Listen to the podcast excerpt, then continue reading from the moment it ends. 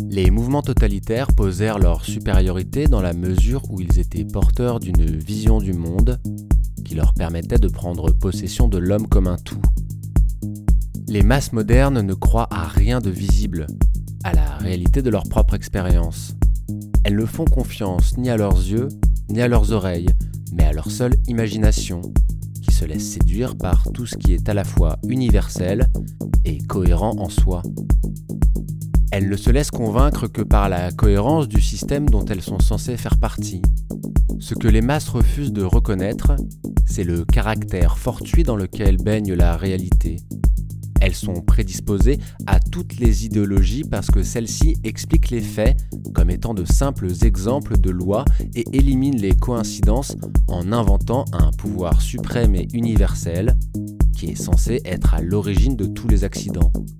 La propagande totalitaire fleurit dans cette fuite de la réalité vers la fiction, de la coïncidence vers la cohérence. Anna Arendt, Les origines du totalitarisme. Je m'appelle Siri, mais vous le saviez déjà. Everyone here would like to be the next Google. There will always be a version of Facebook that is free. This is surveillance. La France va prendre le tournant de la 5G parce que c'est le tournant de l'innovation. We've seen the potential, now we get the fear. Senator, we run ads. The web does not have to stay the way it is. Je suis désolé. Après avoir discuté de la notion de mouvement totalitaire et technologique, nous allons ici passer du temps sur le deuxième aspect essentiel du totalitarisme selon Arendt, à savoir la vision totale. Cette vision repose sur quatre éléments. L'existence d'une loi transcendante et inéluctable, le présupposé que tout est possible, la foi dans la science comme solution à tous nos problèmes, et enfin le développement logique et à l'infini d'une seule idée. Nous allons voir comment le mouvement technologique contemporain possède une vision, une direction, qui repose fondamentalement sur les mêmes piliers. Le premier pilier de la vision totalitaire était donc de prétendre reposer sur une loi transcendante et inéluctable. Les mouvements totalitaires se plaçaient dans des dynamiques à l'échelle du millénaire. Cette vision long terme repose tout d'abord sur la croyance en une loi transcendante qui dépasse le mouvement lui-même et dans laquelle il s'inscrit. L'URSS stalinienne prétendait s'inscrire dans les lois de l'histoire, le nazisme dans celles de la nature. Le régime totalitaire prétend obéir rigoureusement et sans équivoque à ces lois de la nature et de l'histoire, dont toutes les lois positives ont toujours été censées sortir. Intégrer le mouvement totalitaire, c'est donc simplement suivre le chemin inéluctable sur lequel nous serions censés être placés. L'intégrer, c'est juste accomplir la loi de l'histoire ou de la nature. Sans cela, vous ne faites que perdre votre temps, gâcher votre vie. Arendt reprend notamment un tract nazi sur lequel il était inscrit. Lorsque l'homme essaye de lutter contre la logique de fer de la nature, il entre en conflit avec les principes fondamentaux auxquels il doit son existence même en tant qu'homme. Indéniablement, la rhétorique technologique contemporaine emprunte le même recours à l'inévitable. Il ne s'agirait plus ici des lois de la nature ou de l'histoire, mais de celles du progrès technologique. Les dirigeants de Google puis d'Alphabet sont assez doués pour user de cette rhétorique. Eric Schmidt nous dit par exemple, je cite, que le fait de déplorer l'augmentation inévitable de la taille et de la portée du secteur technologique nous détourne de la véritable question. Bon nombre de changements dont nous parlons ici sont inévitables, ils sont déjà en train de se produire. Idem du côté de Larry Page, que je cite également. En regardant vers l'avenir, dans 100 ans, avec les possibilités qui s'ouvrent, nous pourrions probablement résoudre beaucoup de problèmes que nous avons en tant qu'humains. Face à ce mouvement, il serait inutile de lutter, il est nécessaire de l'embrasser.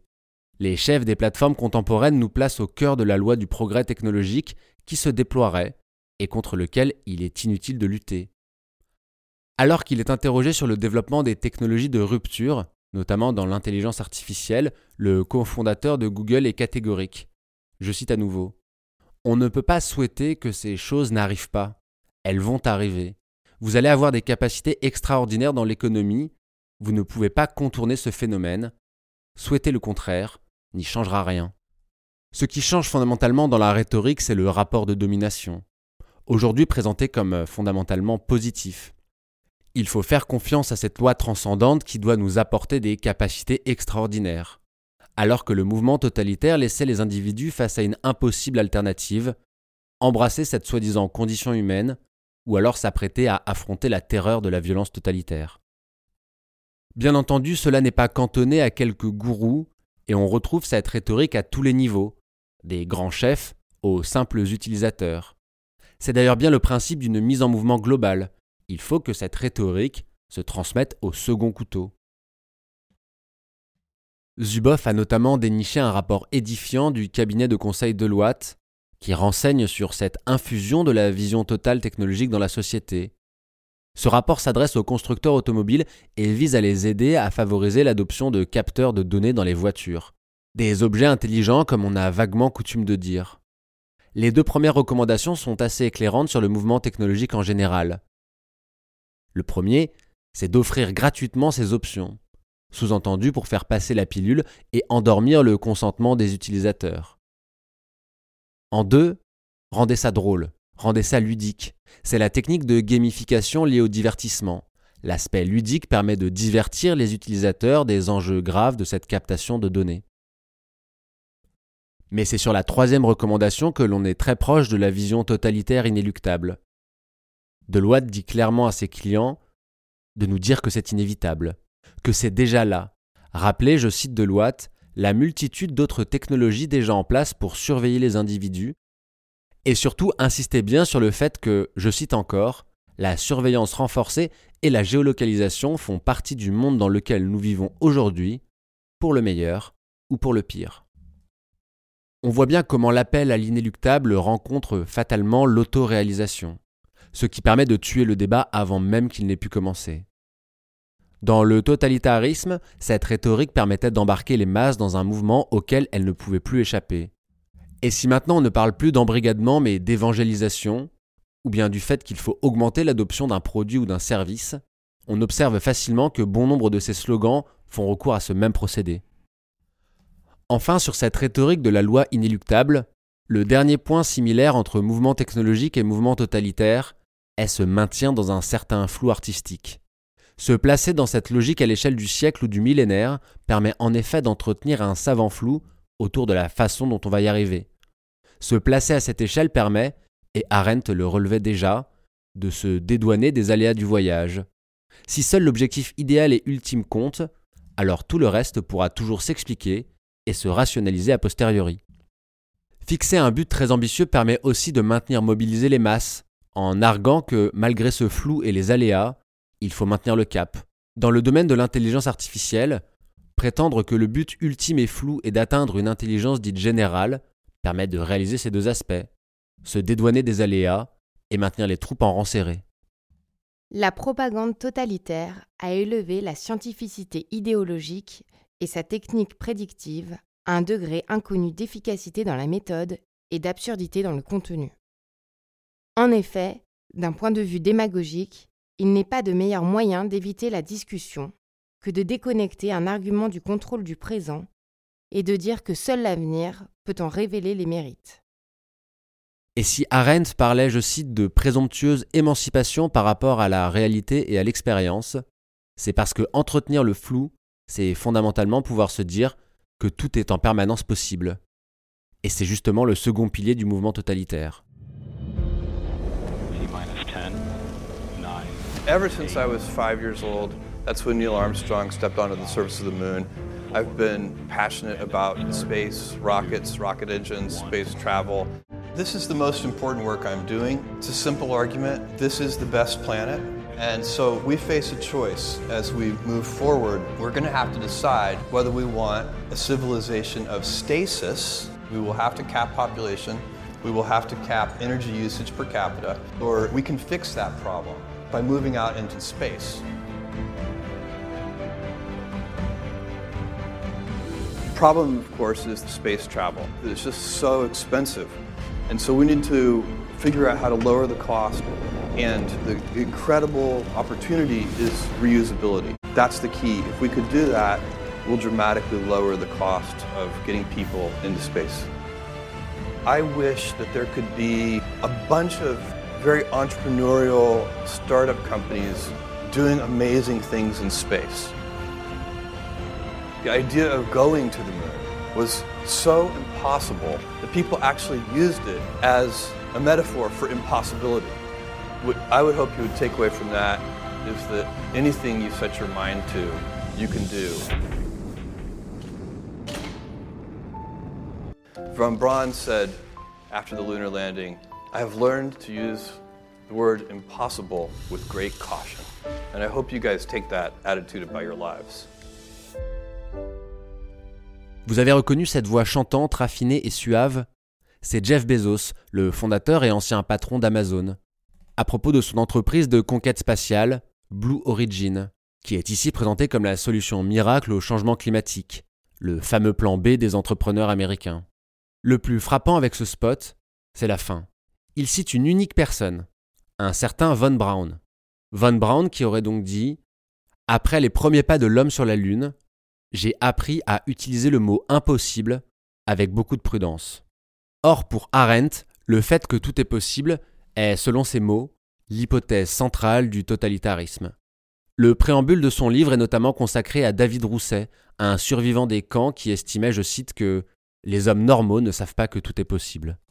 L'anecdote ici est que ce Van Braun n'est autre que l'un des plus grands scientifiques et ingénieurs nazis, le père des missiles V2, tristement célèbre pour avoir causé la mort de milliers de forçats qui travaillaient à sa production dans les camps. Missiles V2 qui ont ensuite semé le chaos en Angleterre. Si les Américains peuvent maintenant le citer sans problème dans un film promotionnel, c'est qu'il est ensuite devenu une célébrité spatiale aux États-Unis. Il était si réputé qu'il a en effet fait partie des centaines d'officiers et ingénieurs nazis à être exfiltrés pendant l'opération Paperclip, justement pour travailler sur le programme spatial et militaire américain. Comparaison n'est pas raison évidemment, mais je trouve que dans ce spot, la proximité entre ce mouvement totalitaire et technologique apparaît de façon assez surprenante. Le slogan de cette entreprise de conquête est aussi très éloquent. Gradatim ferocitaire. Si le latin permet de se donner un vernis de culture pour pas cher, le sens est limpide, pas à pas, avec férocité. Bien entendu, les totalitarismes du XXe siècle ont uniquement démontré, pour reprendre à nouveau les mots de Arendt, que la croyance totalitaire que tout est possible n'a prouvé qu'une chose. Tout est détruit. Cette destruction totale a bien entendu culminé dans la mise en place des camps de concentration et d'extermination, où s'est achevée cette sordide transition du tout est possible au tout est détruit. Mais notons bien, et on l'a déjà vu dans l'épisode d'introduction, que Arendt soulignait que d'autres mouvements totalitaires seraient possibles sans qu'ils se déploient dans un déchaînement de violence et qu'ils ne finissent par tout détruire. Le mouvement technologique, fait d'esprit de conquête, d'infini, de possibilités sans bornes, rejoint également la vision totalitaire. Et toujours avec ce même Bezos, on retrouve cette croyance dans l'infini des capacités de la technologie dans la plupart de ses discours ou interventions. Il rappelle littéralement dans sa lettre aux investisseurs cette ambition d'imaginer l'impossible. À la fin de chacune de ses lettres, Bezos y annexe la première, qui date de 1997, où il annonçait déjà, je cite, que tout ne dépend que du long terme. Et nous retrouvons ce même primat de la vision long terme dans la première lettre des fondateurs de Google.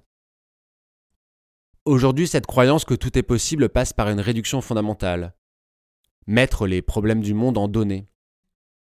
Et cette quantification de nos vies, cette surveillance permanente qui se veut bienveillante, rappelle de façon glaçante ce que Arendt appelait le vieux rêve totalitaire. Elle explique que cette police totalitaire, je cite, n'essaye plus de découvrir qui est qui ou qui pense quoi, mais se cantonne à la carte qui relie chaque individu à son réseau social, que nous avions évoqué avec le projet de l'Okrana. Aujourd'hui, le mouvement actuel réalise justement ce qui semblait impossible, ce vieux rêve, à savoir deviner ce que les gens sont et ce qu'ils pensent. Tout cela grâce à la quantité phénoménale de données qui est disponible. Eric Schmidt s'en targuait, déjà en 2010, et je cite encore, Nous savons à peu près qui vous êtes, à peu près ce qui vous intéresse, à peu près qui sont vos amis. Arendt expliquait que cet objectif de connaître intimement les individus était un vieux rêve terrifiant, à qui l'on demandait l'impossible. Mais n'avait-elle pourtant pas prévenu que l'essence du totalitarisme était que tout est possible? Ainsi, Si les formes violentes et étatiques ont provoqué le chaos et le passage du tout est possible au tout est détruit, cette croyance agite pourtant toujours le mouvement technologique. Leur foi dans la toute-puissance de l'homme, leur certitude que tout est possible, les amène à expérimenter ce que des imaginations humaines avaient pu ébaucher, mais qu'aucune activité humaine n'avait certainement jamais pu réaliser.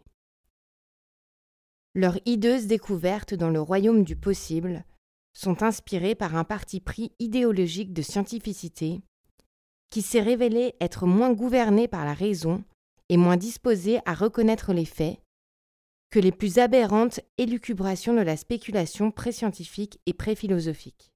Ils se donnent les moyens de poursuivre leur indécente investigation expérimentale dans le monde du possible.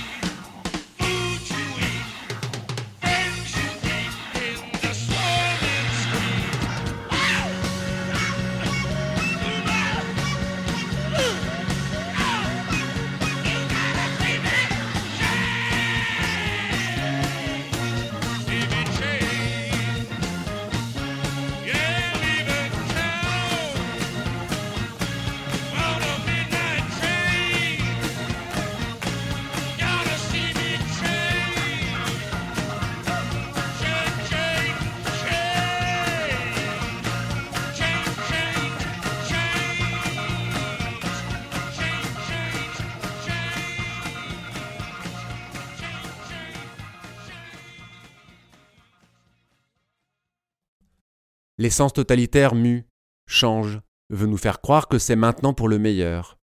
Cette conviction que tout est possible se fonde sur le troisième pilier de la vision totalitaire, le scientisme. Car si tout est possible dans le totalitarisme, c'est en particulier grâce à la science.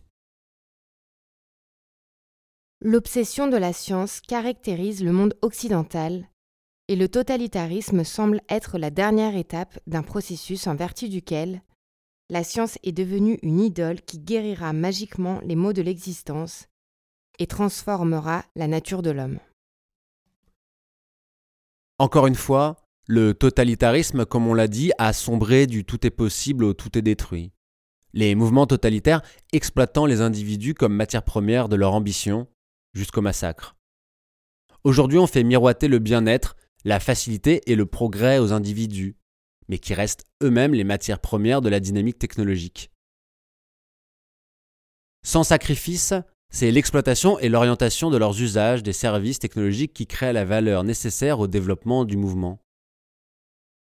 Mouvement également qualifié de solutionniste, dont les dirigeants des plateformes sont imprégnés d'une conviction que le progrès technologique va être en mesure de régler l'intégralité des problèmes de l'humanité. Tout devient une opportunité business à un problème à optimiser, à l'image de Bezos, l'impétueux entrepreneur qui se contemple en conquérant de l'espace. La croyance est de dire que l'on peut réduire la complexité de nos problèmes à leur dimension technique, et de se méfier des individus, de leur bassesse, de leur incapacité à s'améliorer. Il faut donc les orienter, les nudger, les embarquer. L'hybridation entre capitalisme, technologie et optimisation du travail permet d'entrevoir toujours ce vieux rêve de la mort de la friction. Peu importe si la plupart du temps la friction, c'est l'homme. Arendt mettait pourtant bien en garde contre ce renouveau totalitaire. Les solutions totalitaires peuvent fort bien survivre à la chute de ces régimes totalitaires sous la forme de tentations fortes qui surgiront chaque fois qu'il semblera impossible de soulager la misère politique, sociale et économique d'une manière qui soit digne de l'homme. Et aujourd'hui, si l'emprise technologique offre des solutions qui, comme disait Arendt, peuvent sembler indignes, c'est aussi à cause de notre incapacité à proposer des solutions alternatives. Le problème n'est pas tant dans la vision monomaniaque des technophiles, en fait ils sont dans leur rôle, dans leur imaginaire. Le problème est dans notre incapacité collective à proposer des solutions plus complexes, plus raffinées, plus dignes. Sur ce sujet de l'ambition messianique et scientiste, il est éclairant de noter que Brin et Page ont quitté leur fonction officielle de dirigeants d'Alphabet pour se consacrer à des projets de recherche dans d'autres entités de la plateforme. De même, Zuckerberg a créé une structure avec sa femme, la Chan Zuckerberg Initiative. Elle sera dotée de l'intégralité de la fortune du couple, et l'ambition est encore une fois de régler les problèmes mondiaux les plus cruciaux. Bezos vient aussi de passer le relais de la gestion opérationnelle d'Amazon afin de se consacrer corps et argent à la conquête spatiale. Enfin, pour terminer sur cette vision, il faut rappeler son aspect logique, de ce que Arendt appelle l'idéologie, le développement logique d'une seule idée qui gouverne tout. Car si l'idée qui gouverne cette vision est l'inéluctabilité d'une loi transcendante, le propre du totalitarisme est de suivre le développement de cette idée de façon logique et illimitée.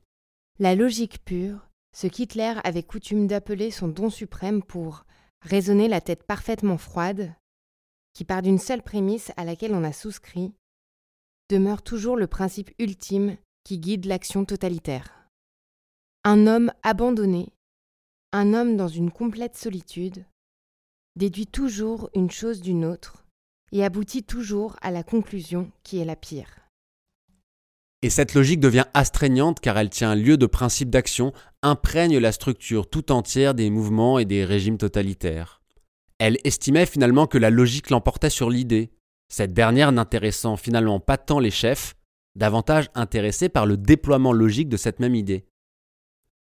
Et c'est ce que nous retrouvons dans le mouvement actuel, illustré par Page, qui évoque le fait que, je cite, Dans un système capitaliste, l'élimination de l'inefficacité grâce à la technologie doit être menée à sa conclusion logique.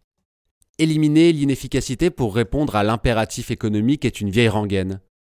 Déjà à l'usine, puis avec les premiers ordinateurs, l'idée était rapidement de se débarrasser des frictions, Frictions qui, comme on l'a dit, ont la fâcheuse tendance d'être souvent réalisées par des humains qui ne sont pas des mécaniques très bien huilées.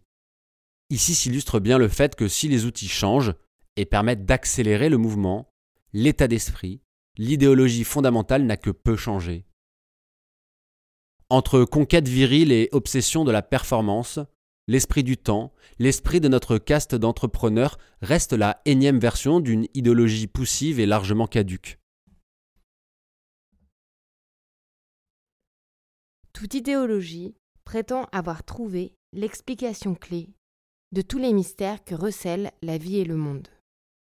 C'est un système d'explication de la vie et du monde qui se flatte d'être en mesure d'expliquer tout événement, passé ou futur, sans faire autrement référence à l'expérience réelle. Deux éléments à noter sur ce type de discours logique. Le premier est qu'il permet d'intégrer le chef du mouvement dans ce que Arendt appelle la forme prophétique des discours des dirigeants totalitaires. Cela place l'intégralité du système totalitaire dans, je cite, un processus historique où l'homme n'accomplit ou ne souffre que ce qui doit arriver, de toute façon, en vertu de lois immuables. Pour Arendt, il n'y a pas à discuter du déploiement logique du mouvement car il opère selon une loi transcendante et en la suivant logiquement jusqu'à son terme. D'autre part, cet aspect prophétique est parfait pour rassurer les individus atomisés et isolés qui retrouvent une forte cohérence dans ce discours logique qui est donc un pilier fondamental de la force et de la résilience du système. La direction globale et la transcendance offrent une clé de lecture qui rend compte de l'intégralité du réel. C'est le principe de l'idéologie qui offre une idée directrice dont tout découle en parfaite cohérence. Et ce déploiement idéologique favorise cette accélération en favorisant notamment le développement technologique, car ce sont les outils qui sont censés apporter les clés de la réalisation de la vision, de l'idéologie du progrès. On observe alors ici un retournement, une inversion déjà observée par Ellul ou Illich, qui est celle de voir les moyens devenir les finalités du mouvement. Ou plutôt on observe l'écrasement des finalités sous le seul moyen technologique qui devient auto-justifié. On ne s'interroge plus sur la finalité du développement technologique en tant qu'il permet de répondre à des problèmes externes, mais on s'intéresse simplement au développement technologique en soi, comme s'il était tout simplement sa propre fin. Cette vision totale et ce mouvement amenaient l'individu à un stade jusque-là jamais connu selon Arendt, la désolation. Et cette désolation est soumise à la férule d'un chef, dont l'autorité ultime est le troisième et dernier pilier du phénomène totalitaire. Remplis mon verre, encore un et je vais, encore un et je vais. Non, je ne pleure pas, je chante et je suis gai, tout s'arrange déjà. Ami remplis mon verre, ami remplis mon verre, ami remplis mon verre.